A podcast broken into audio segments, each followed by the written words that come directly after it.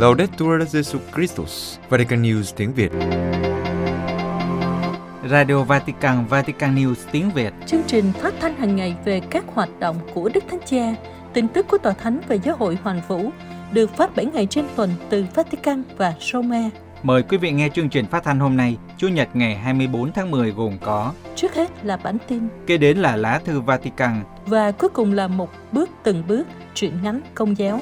Bây giờ, kính mời quý vị cùng Trung Hưng và Xuân Khánh theo dõi tin tức.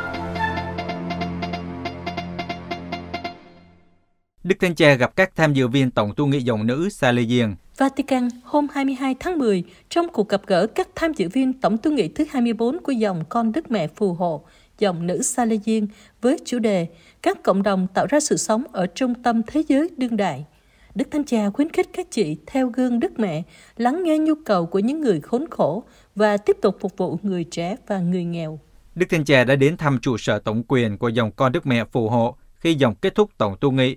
Sau khi chào mừng bề trên tổng quyền mới được bầu chọn, mẹ Chiara Casuala và ban cố vấn, cũng như cảm ơn bề trên và ban cố vấn mới kết thúc nhiệm kỳ.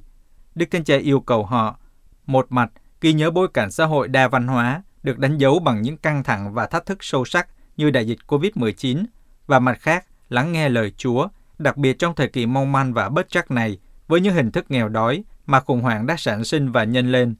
Đức Thánh Cha nói đến một khía cạnh trong chủ đề của Tổng tu nghị, nhu cầu phát triển các cộng đồng đan xen với các mối quan hệ liền thế hệ, liền văn hóa, huynh đệ và thân ái. Ngài kêu gọi họ rút ra từ tinh thần gia đình, đặc trưng của cộng đoàn các nữ tu sa-lê-giên đầu tiên tại Mornese và là điều đã giúp nắm bắt sự đa dạng, một cơ hội để thực hành sự chào đón và lắng nghe, coi trọng sự khác biệt như một sự phong phú. Ngài cũng khuyến khích các nữ tu Salesian tiếp tục dấn thân làm việc cho mối quan hệ với các hội dòng khác, tìm cách sống các mối quan hệ hỗ tương và đồng trách nhiệm. Ngài nói thêm rằng, đối với họ, đây là một cách cụ thể để sống tính hiệp hành, thông qua việc vâng theo Chúa Thánh Thần, cởi mở với sự mới mẻ và những điều ngạc nhiên của người.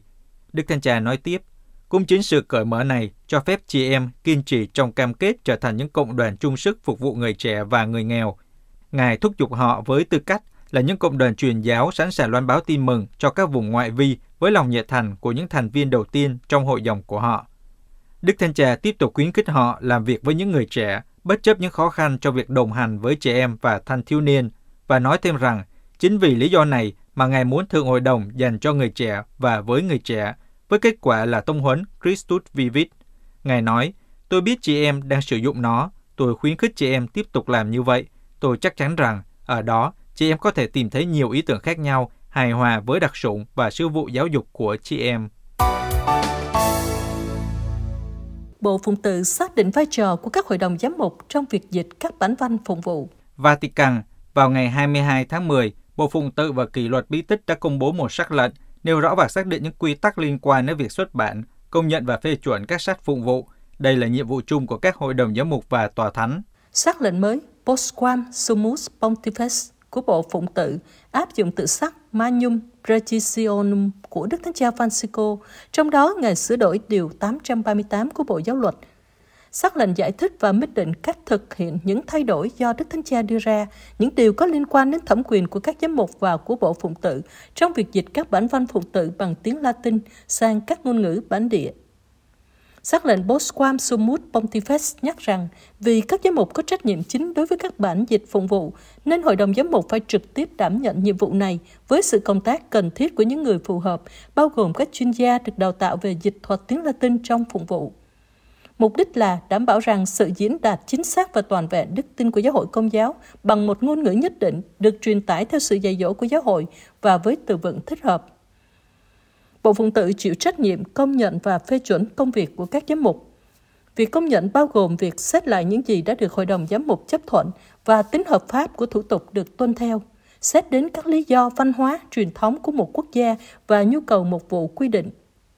Việc phê chuẩn bao gồm sự chứng nhận của Tòa Thánh cho bản dịch các bản văn kinh thánh và phụng vụ, sau khi đã xác định chắc chắn về tính hợp pháp của tiến trình chấp thuận được Hội đồng Giám mục thực hiện. Trong lá thư hồi tháng 10 năm 2017 về việc giải thích đúng tự sắc, Đức Thánh Cha đã nói rõ rằng luật mới trao cho các hội đồng giám mục khả năng đánh giá chất lượng tốt và tính nhất quán của các bản dịch từ tiếng Latin, dù là trong sự đối thoại với tòa thánh. Ngài giải thích, Việc công nhận chỉ để xác minh và bảo vệ tính hợp luật và sự hiệp thông của giáo hội, điều này không nên dẫn đến thái độ áp đặt cho các hội đồng giám mục một bản dịch nhất định do Bộ Phụng tự thực hiện, vì điều này sẽ làm tổn hại đến quyền của các giám mục. Ngài lưu ý thêm rằng, việc phê chuẩn không còn giả định một cuộc kiểm tra chi tiết từng chữ, ngoại trừ trong những trường hợp hiển nhiên có thể được trình bày cho các giám mục để họ suy tư thêm. Các bác sĩ người Anh cho biết họ sẽ không tham gia việc trợ tự nếu dự luật được hợp pháp hóa. Anh Quốc, một nhóm khoảng 1.700 bác sĩ người Anh cho biết họ sẽ không tham gia vào việc trợ tử nếu việc này được hợp pháp hóa ở Anh và xứ Wales.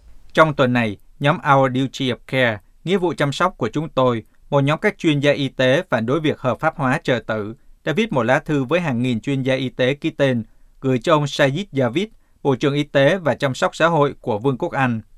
Các bác sĩ viết, là các chuyên gia chăm sóc sức khỏe, chúng tôi có nghĩa vụ pháp lý chăm sóc cho sự an toàn và sức khỏe của bệnh nhân. Chúng tôi viết với sự quan tâm rất nhiều về việc đưa ra dự luật hợp pháp hóa việc trợ tử. Thư viết tiếp, sự chuyển đổi từ bảo toàn mạng sống sang lấy đi sự sống là rất lớn và không nên giảm thiểu. Một số bệnh nhân có thể không bao giờ nghĩ đến trợ tử trừ khi nó được đề xuất cho họ. Điều chớ trêu tàn nhẫn của hướng đi này là luật được đưa ra với ý hướng tốt nhằm gia tăng sự lựa chọn của bệnh nhân lại sẽ làm giảm sự lựa chọn của những người dễ bị tổn thương nhất. Dự luật trợ tử đã được lên kế hoạch thảo luận tại Hạ viện vào ngày 22 tháng 10, cho phép trợ tử cho những người lớn bị bệnh nặng giai đoạn cuối có khả năng không sống được thêm quá 6 tháng, được sự đồng ý của hai bác sĩ và một thẩm phán tòa án cấp cao. Hôm 22 tháng 10, sau 7 giờ tranh luận và phản đối tại Hạ viện, người bảo trợ của dự luật hợp pháp hóa việc trợ tử ở Anh và xứ Wales đã chọn không đưa ra dự luật này ra bỏ phiếu Bà Catherine Robinson, phát ngôn viên của phong trào Right to Life UK, nhận xét, ngay sau cuộc tranh luận về dự luật được hỗ trợ bởi năm tước Mitchell. Đó là kết quả tuyệt vời khi dự luật này không được đưa ra bỏ phiếu ngày hôm nay. Dự luật khó có thể được đưa ra nghị viện để tranh luận tại Hạ viện và trở thành luật vì nó không được chính phủ ủng hộ. Thống kê Giáo hội Công giáo năm 2021 Vatican, như mọi năm, nhân ngày Thế giới truyền giáo, hãng tin Fides đã công bố một số thống kê được chọn để đưa ra một bức tranh toàn cảnh về giáo hội trên toàn thế giới. Các số liệu này được trích từ ấn bản mới nhất của sách về các thống kê của giáo hội, được cập nhật đến ngày 31 tháng 12 năm 2019, bao gồm các số liệu liên quan đến thành viên của giáo hội, cơ cấu giáo hội, chăm sóc sức khỏe, phúc lợi và giáo dục. Cuối cùng, bức tranh này về giáo hội phụ thuộc vào các báo cáo của Bộ Loan báo tin mừng cho các dân tộc. Đến ngày 31 tháng 12 năm 2019, dân số thế giới là 7 tỷ 577 triệu 777 ngàn người, tăng hơn 81 triệu người so với năm trước. Sự gia tăng dân số đã được ghi nhận ở mọi lục địa, bao gồm cả châu Âu. Châu Á có mức tăng cao nhất với hơn 40 triệu người. Cũng đến ngày 31 tháng 12 năm 2019, số tín hữu công giáo trên thế giới là 1 tỷ 344 triệu 403 ngàn người, tăng tổng thể là 15 triệu 410 ngàn người so với năm trước. Sự gia tăng diễn ra ở tất cả các châu lục, ngoại trừ châu Âu, giảm 292.000. Tổng số giám mục trên thế giới giảm 13 vị, còn lại 5.364 vị. Trong đó, các giám mục giáo phận tăng 12 vị và các giám mục dòng giảm 25 vị. Tổng số linh mục trên thế giới tăng trong năm nay với 414.336 linh mục, tăng 271 vị so với năm ngoái. Tại các châu lục, số linh mục giảm tại châu Âu châu Mỹ và châu Đại Dương, trong khi tăng tại châu Phi và châu Á. Số nữ tu cũng giảm trong năm qua và hiện còn tổng số 630.099 nữ tu. Tại các châu lục, số nữ tu giảm tại châu Âu, châu Mỹ và châu Đại Dương, trong khi tăng tại châu Phi và châu Á. Số nhà truyền giáo giáo dân trên thế giới là 410.440 người, tăng 34.252 người. Trong khi số giáo lý viên trên thế giới giảm 2.590 người, còn tổng số 3 triệu 74.034 người. Trong lĩnh vực giáo dục, Giáo hội Công giáo có 72.667 trường mẫu giáo với 7 triệu 532.992 học sinh, 98.925 trường tiểu học với 35 triệu 188.771 học sinh, 49.552 trường trung học cơ sở với 19 triệu 370.763 học sinh. Giáo hội cũng chăm sóc 2 triệu 395.540 học sinh trung học và 3 triệu 833.012 sinh viên đại học. Quý vị vừa theo dõi bản tin ngày 24 tháng 10 của Vatican News tiếng Việt. Vatican News tiếng Việt Chuyên mục Lá thư Vatican những thách đố của giáo hội công giáo tại Ba Lan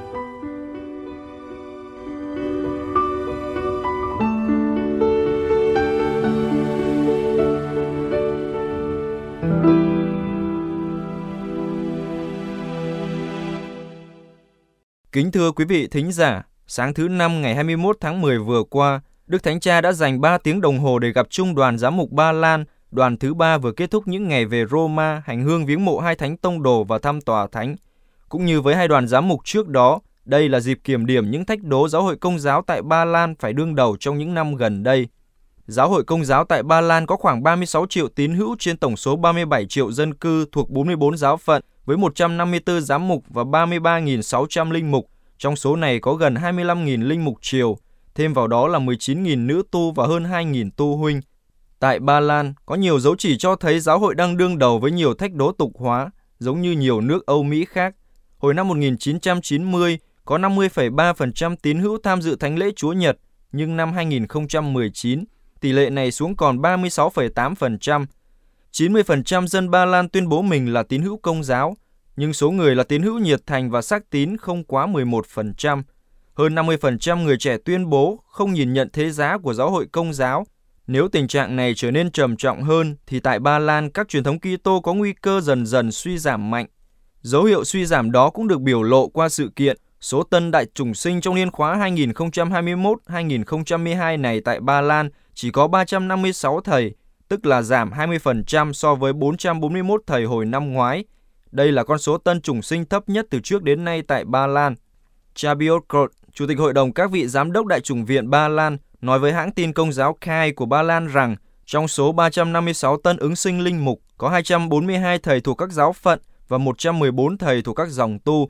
Số chủng sinh chiều giảm 47 thầy và số ứng sinh dòng giảm 38 thầy so với năm ngoái. Tuần báo Công giáo Gotch Niedzheny nhận xét rằng ơn gọi linh mục tại Ba Lan giảm sút nhiều trong những năm gần đây. Cách đây 9 năm, tức là năm 2012, có 828 ứng sinh năm thứ nhất tại các chủng viện. Năm 2019, con số này xuống còn 498 và năm ngoái còn 441. Tuy có sự giảm sút trên đây, nhưng cũng phải nhận rằng Ba Lan vẫn tiếp tục là một trong những nước Âu Châu có số ơn gọi linh mục đông nhất. Năm ngoái, 25% số tân linh mục tại Âu Châu là người Ba Lan. Giáo hội công giáo tại Ireland với 5 triệu tín hữu trước đây rất mạnh mẽ, nhưng đầu niên học này chỉ còn có 9 chủng sinh mới. Năm ngoái chỉ có 56 tân linh mục tại Đức là nước có 83 triệu dân, trong đó có 23 triệu người là tín hữu công giáo. Trong bối cảnh trên đây, Hội đồng Giám mục Ba Lan đã chia thành 3 đoàn về Roma trong thời gian từ ngày mùng 4 đến ngày 21 tháng 10 vừa qua để hành hương Ad Limina, viếng mộ hai thánh tông đồ Phêrô Phaolô và thăm tòa thánh, đặc biệt là gặp gỡ chung với Đức Thánh Cha. Giáo luật hiện hình quy định các giám mục giáo phận về Ad Limina cứ 5 năm một lần, nhưng vì nhiều lý do, ví dụ đại dịch, thời hạn này có thể dài hơn là 7 năm hoặc hơn nữa. 6 tháng trước khi về Roma, các giám mục được yêu cầu gửi về tòa thánh bản tường trình về tình hình giáo phận thuộc quyền. Lần chót các giám mục Ba Lan về Roma cách đây 7 năm. Các giám mục đã chia thành nhóm nhỏ viếng thăm và gặp gỡ các vị lãnh đạo tại tòa thánh, thuộc phủ quốc vụ khanh và các bộ, các hội đồng, đặc biệt là bộ giám mục, bộ các dòng tu, bộ giáo sĩ, hội đồng tòa thánh hiệp nhất các tín hữu Kitô. Khác với thời Đức Giáo Hoàng Gioan Phaolô II, Đức Thánh Cha không gặp riêng mỗi giám mục nhưng gặp chung mỗi đoàn vào cuối tuần lễ viếng thăm. Trong cuộc phỏng vấn dành cho Đài Vatican hôm 21 tháng 10, sau khi gặp chung với Đức Thánh Cha, Đức Hồng Y Kazimianich, Tổng giám mục giáo phận thủ đô Varsava, cho biết trong cuộc gặp gỡ, các giám mục và Đức Thánh Cha đã trao đổi với nhau, không có diễn văn hay thuyết trình, nhưng hoàn toàn dưới hình thức một cuộc nói chuyện với những câu hỏi và câu trả lời. Đức Hồng Y Nietzsche nói, về những vấn đề khó khăn đối với giáo hội, chính Đức Giáo Hoàng nói về một cánh cửa hy vọng cần mở ra và bước vào để không bị đè bẹp hoặc bị thất vọng nản trí. Theo nghĩa đó, tôi cảm thấy được khích lệ nhờ cuộc gặp gỡ này. Giáo hội có những trách vụ ngay từ đầu được Chúa Giêsu ủy thác như những trách vụ trường kỳ, giống như cách đây 20 thế kỷ. Đằng khác, những câu trả lời có thể khác nhau vì bối cảnh khác nhau của chúng ta đang sống, bối cảnh mới của thế giới đang thay đổi, thế giới hoàn cầu, thế giới truyền thông là một thách đố quan trọng đối với tin mừng và công cuộc loan báo tin mừng. Trong đoàn giám mục Ba Lan thuộc bốn giáo tỉnh về thăm tòa thánh từ ngày 11 đến ngày 15 tháng 10, có Đức Tổng giám mục Stanislaw Radecki, Tổng giám mục giáo phận Bosnen, Chủ tịch Hội đồng giám mục Ba Lan, trả lời phỏng vấn dành cho hãng tin công giáo Kai của Ba Lan, Đức Tổng giám mục cho biết Cuộc gặp gỡ diễn ra trong tinh thần tự do ngôn luận hoàn toàn và lòng từ ái của Đức Thánh Cha. Chúng tôi đã nói về tiến trình hiện nay dài 2 năm tiến về Thượng Hội đồng Giám mục Thế giới vào tháng 10 năm 2023, việc tái truyền giảng tin mừng, vấn đề di dân nói chung, đặc biệt là vấn đề mở hành lang nhân đạo để những người di dân có thể được đón nhận trong an toàn. Các vấn đề nói trên chiếm phần lớn thời gian trong cuộc gặp gỡ với Đức Thánh Cha. Sau đó mỗi giám mục đã có cơ hội bày tỏ và đặt câu hỏi với Đức Thánh Cha hoặc lưu ý về những vấn đề mà vị ấy thấy nên và cần thảo luận. Ngoài ra còn có vấn đề giải thích tự sắc Vos Etis Lumen Mundi, các con là ánh sáng muôn dân, về trách nhiệm của các giám mục và bề trên dòng tu trong việc xử lý những vụ giáo sĩ tu sĩ thuộc quyền bị tố cáo lạm dụng tính dục trẻ vị thành niên. Về vấn đề này, trong cuộc gặp gỡ với bộ giám mục trước đó, Đức Tổng giám mục Gadecki đã than phiền vì bộ này đã hành xử quá ngặt nghèo. Mười giám mục Ba Lan phần lớn đã về hưu, đã bị trừng phạt. Đức Tổng giám mục nói đó là kết án tử hình cho vị giám mục không phạm tội lạm dụng. Giám mục bị cách chức, ô danh và hoàn toàn bị các cơ quan truyền thông tiêu diệt. Trong khi đó, những kẻ phạm tội lạm dụng tính dục có thể ra khỏi tù sau 5 năm và làm lại cuộc đời. Đức Tổng Giám mục, Chủ tịch Hội đồng Giám mục Ba Lan nhận định rằng, tôi thấy cuộc gặp gỡ với Đức Thánh Cha dường như có bầu khí lạc quan nhất so với các cuộc gặp gỡ trước đó của đoàn giám mục Ba Lan với các bộ và hội đồng của Tòa Thánh. Trong số các giám mục về thăm Tòa Thánh có Đức Tổng Giám mục của giáo phận Jesnyo Gocek Bolak, cũng là giáo chủ công giáo Ba Lan. Ngài cho biết một vấn đề được các giám mục Ba Lan đề cập trong các cuộc viếng thăm tại các bộ và hội đồng Tòa Thánh là di dân, tị nạn và mục vụ sau thời đại dịch COVID-19, việc bảo vệ trẻ em và giới trẻ. Vấn đề di dân và tị nạn là một thách đố khó khăn đối với giáo hội Ba Lan liên quan đến những người đã đi qua biên giới bất hợp pháp để tìm những điều kiện sinh sống tốt đẹp hơn. Ngài nói, giáo hội phải đáp ứng thực tại này, nhất là săn sóc yêu thương họ. Cụ thể là hiện nay có hàng ngàn người di dân bất hợp pháp ở biên giới Belarus và Ba Lan. Trời bắt đầu lạnh và mùa đông sắp tới, nhiều người di dân ngủ đêm trong rừng, Chúng ta cần giúp đỡ họ và để ý đến vấn đề bảo vệ và an ninh biên giới. Đây là một trong những vấn đề khó khăn và quan trọng của các giám mục Ba Lan sẽ trao đổi với Đức Thánh Cha và các bộ của Tòa Thánh. Về những người di dân ở vùng biên giới Ba Lan và Belarus, chính phủ Ba Lan và Liên hiệp Âu Châu tố giác chính phủ Belarus dùng người di dân và tị nạn như vũ khí đáp trả sự cấm vận của Liên hiệp Âu Châu chống chính sách độc tài của Tổng thống Lukashenko và đã cho máy bay chuyên chở những người di dân và tị nạn từ các nơi khác tới thủ đô Minsk và đưa tới biên giới Ba Lan và Lithuania. Vì thế, Ba Lan cũng như Lithuania nhất định không cho người di dân vào lãnh thổ của mình để tới các nước khác trong Liên hiệp Âu Châu.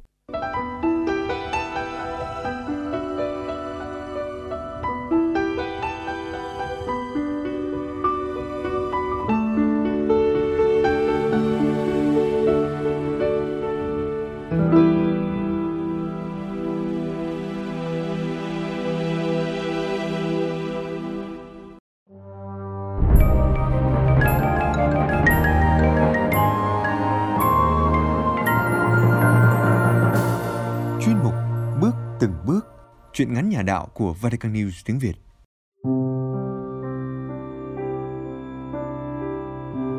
Kẻ bên lề. Chuyện ngắn của tác giả Linh Mục Cao Gia An. Trích từ tập truyện ngắn Hoa Phượng về trời. Người đọc Teresa Hạ Quyên. Vatican News tiếng Việt thực hiện.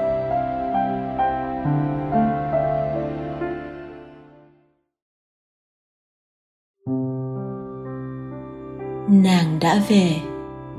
Vẫn như ngày nào, nàng ngồi vào chiếc ghế ấy, ở cái bàn hình tam giác nơi góc quán ấy.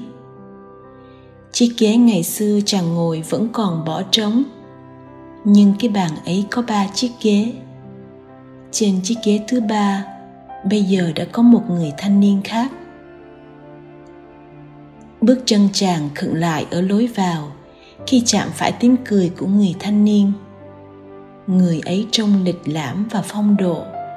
Chứ đâu có phong trần lam lũ như chàng.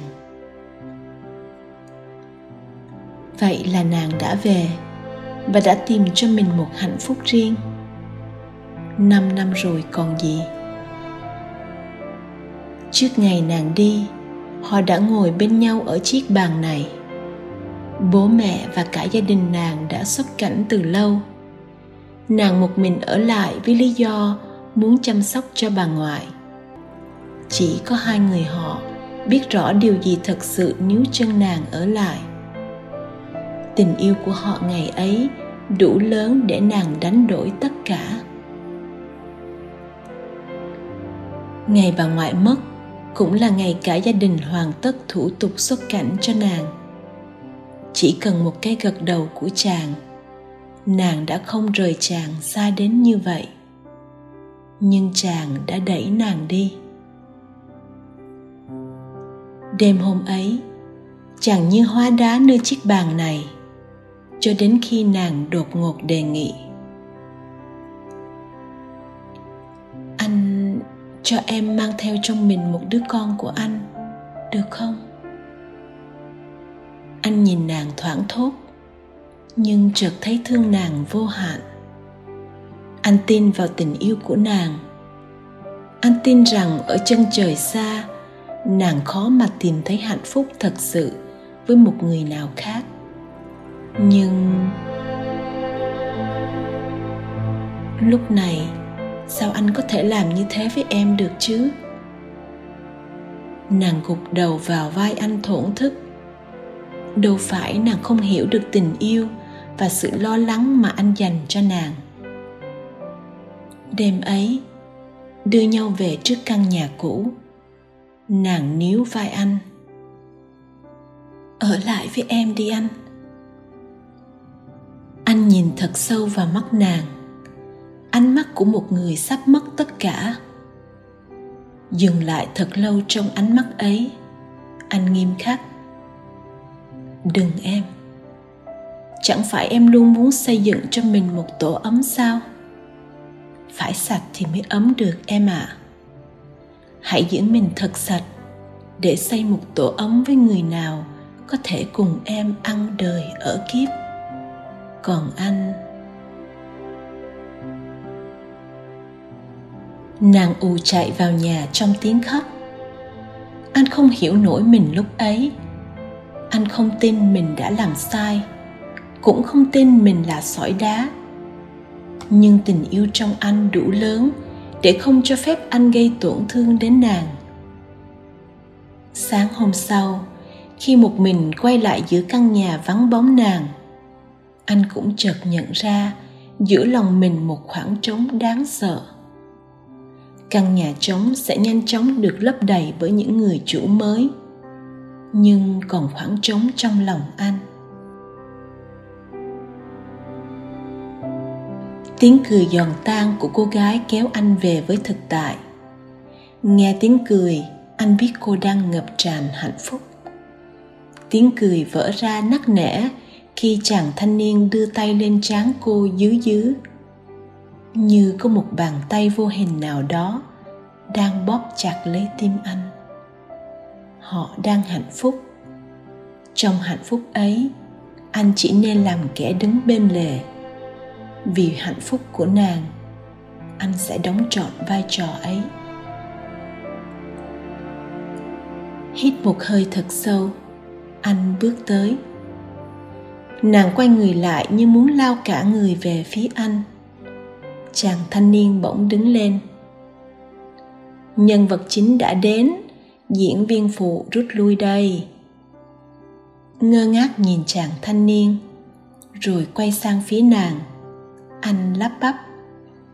Ờ anh ấy là, anh ấy không phải là, anh sao thế? Như chợt hiểu, nàng vội lên tiếng. Trời ơi, anh ấy là anh họ của em đó. Thế nghĩa là nghĩa là anh ngờ nghịch lẩm bẩm. Không để anh nói hết, nàng ùa vào lòng anh bên tai anh có tiếng thì thầm. Em cảm ơn anh thật nhiều, đã giữ cho tình yêu của mình được nguyên vẹn. Tình yêu ấy đã giúp em vượt qua tất cả khó khăn trong thời gian qua. Bây giờ, không gì có thể chia cắt tình yêu của mình được nữa đâu anh. Mắt anh như nhòe đi trong niềm hạnh phúc của kẻ tình nguyện đứng bên lề bỗng dưng trở thành người trong cuộc.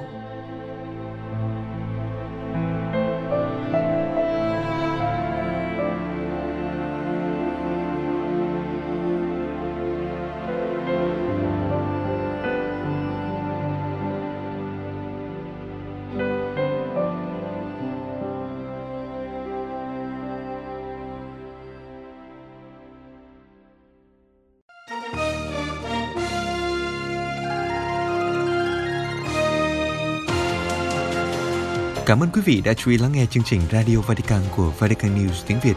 Xin Thiên Chúa chúc lành cho quý vị và toàn gia quyến. Laudetur Jesu Christus, ngợi khen Chúa Giêsu Kitô.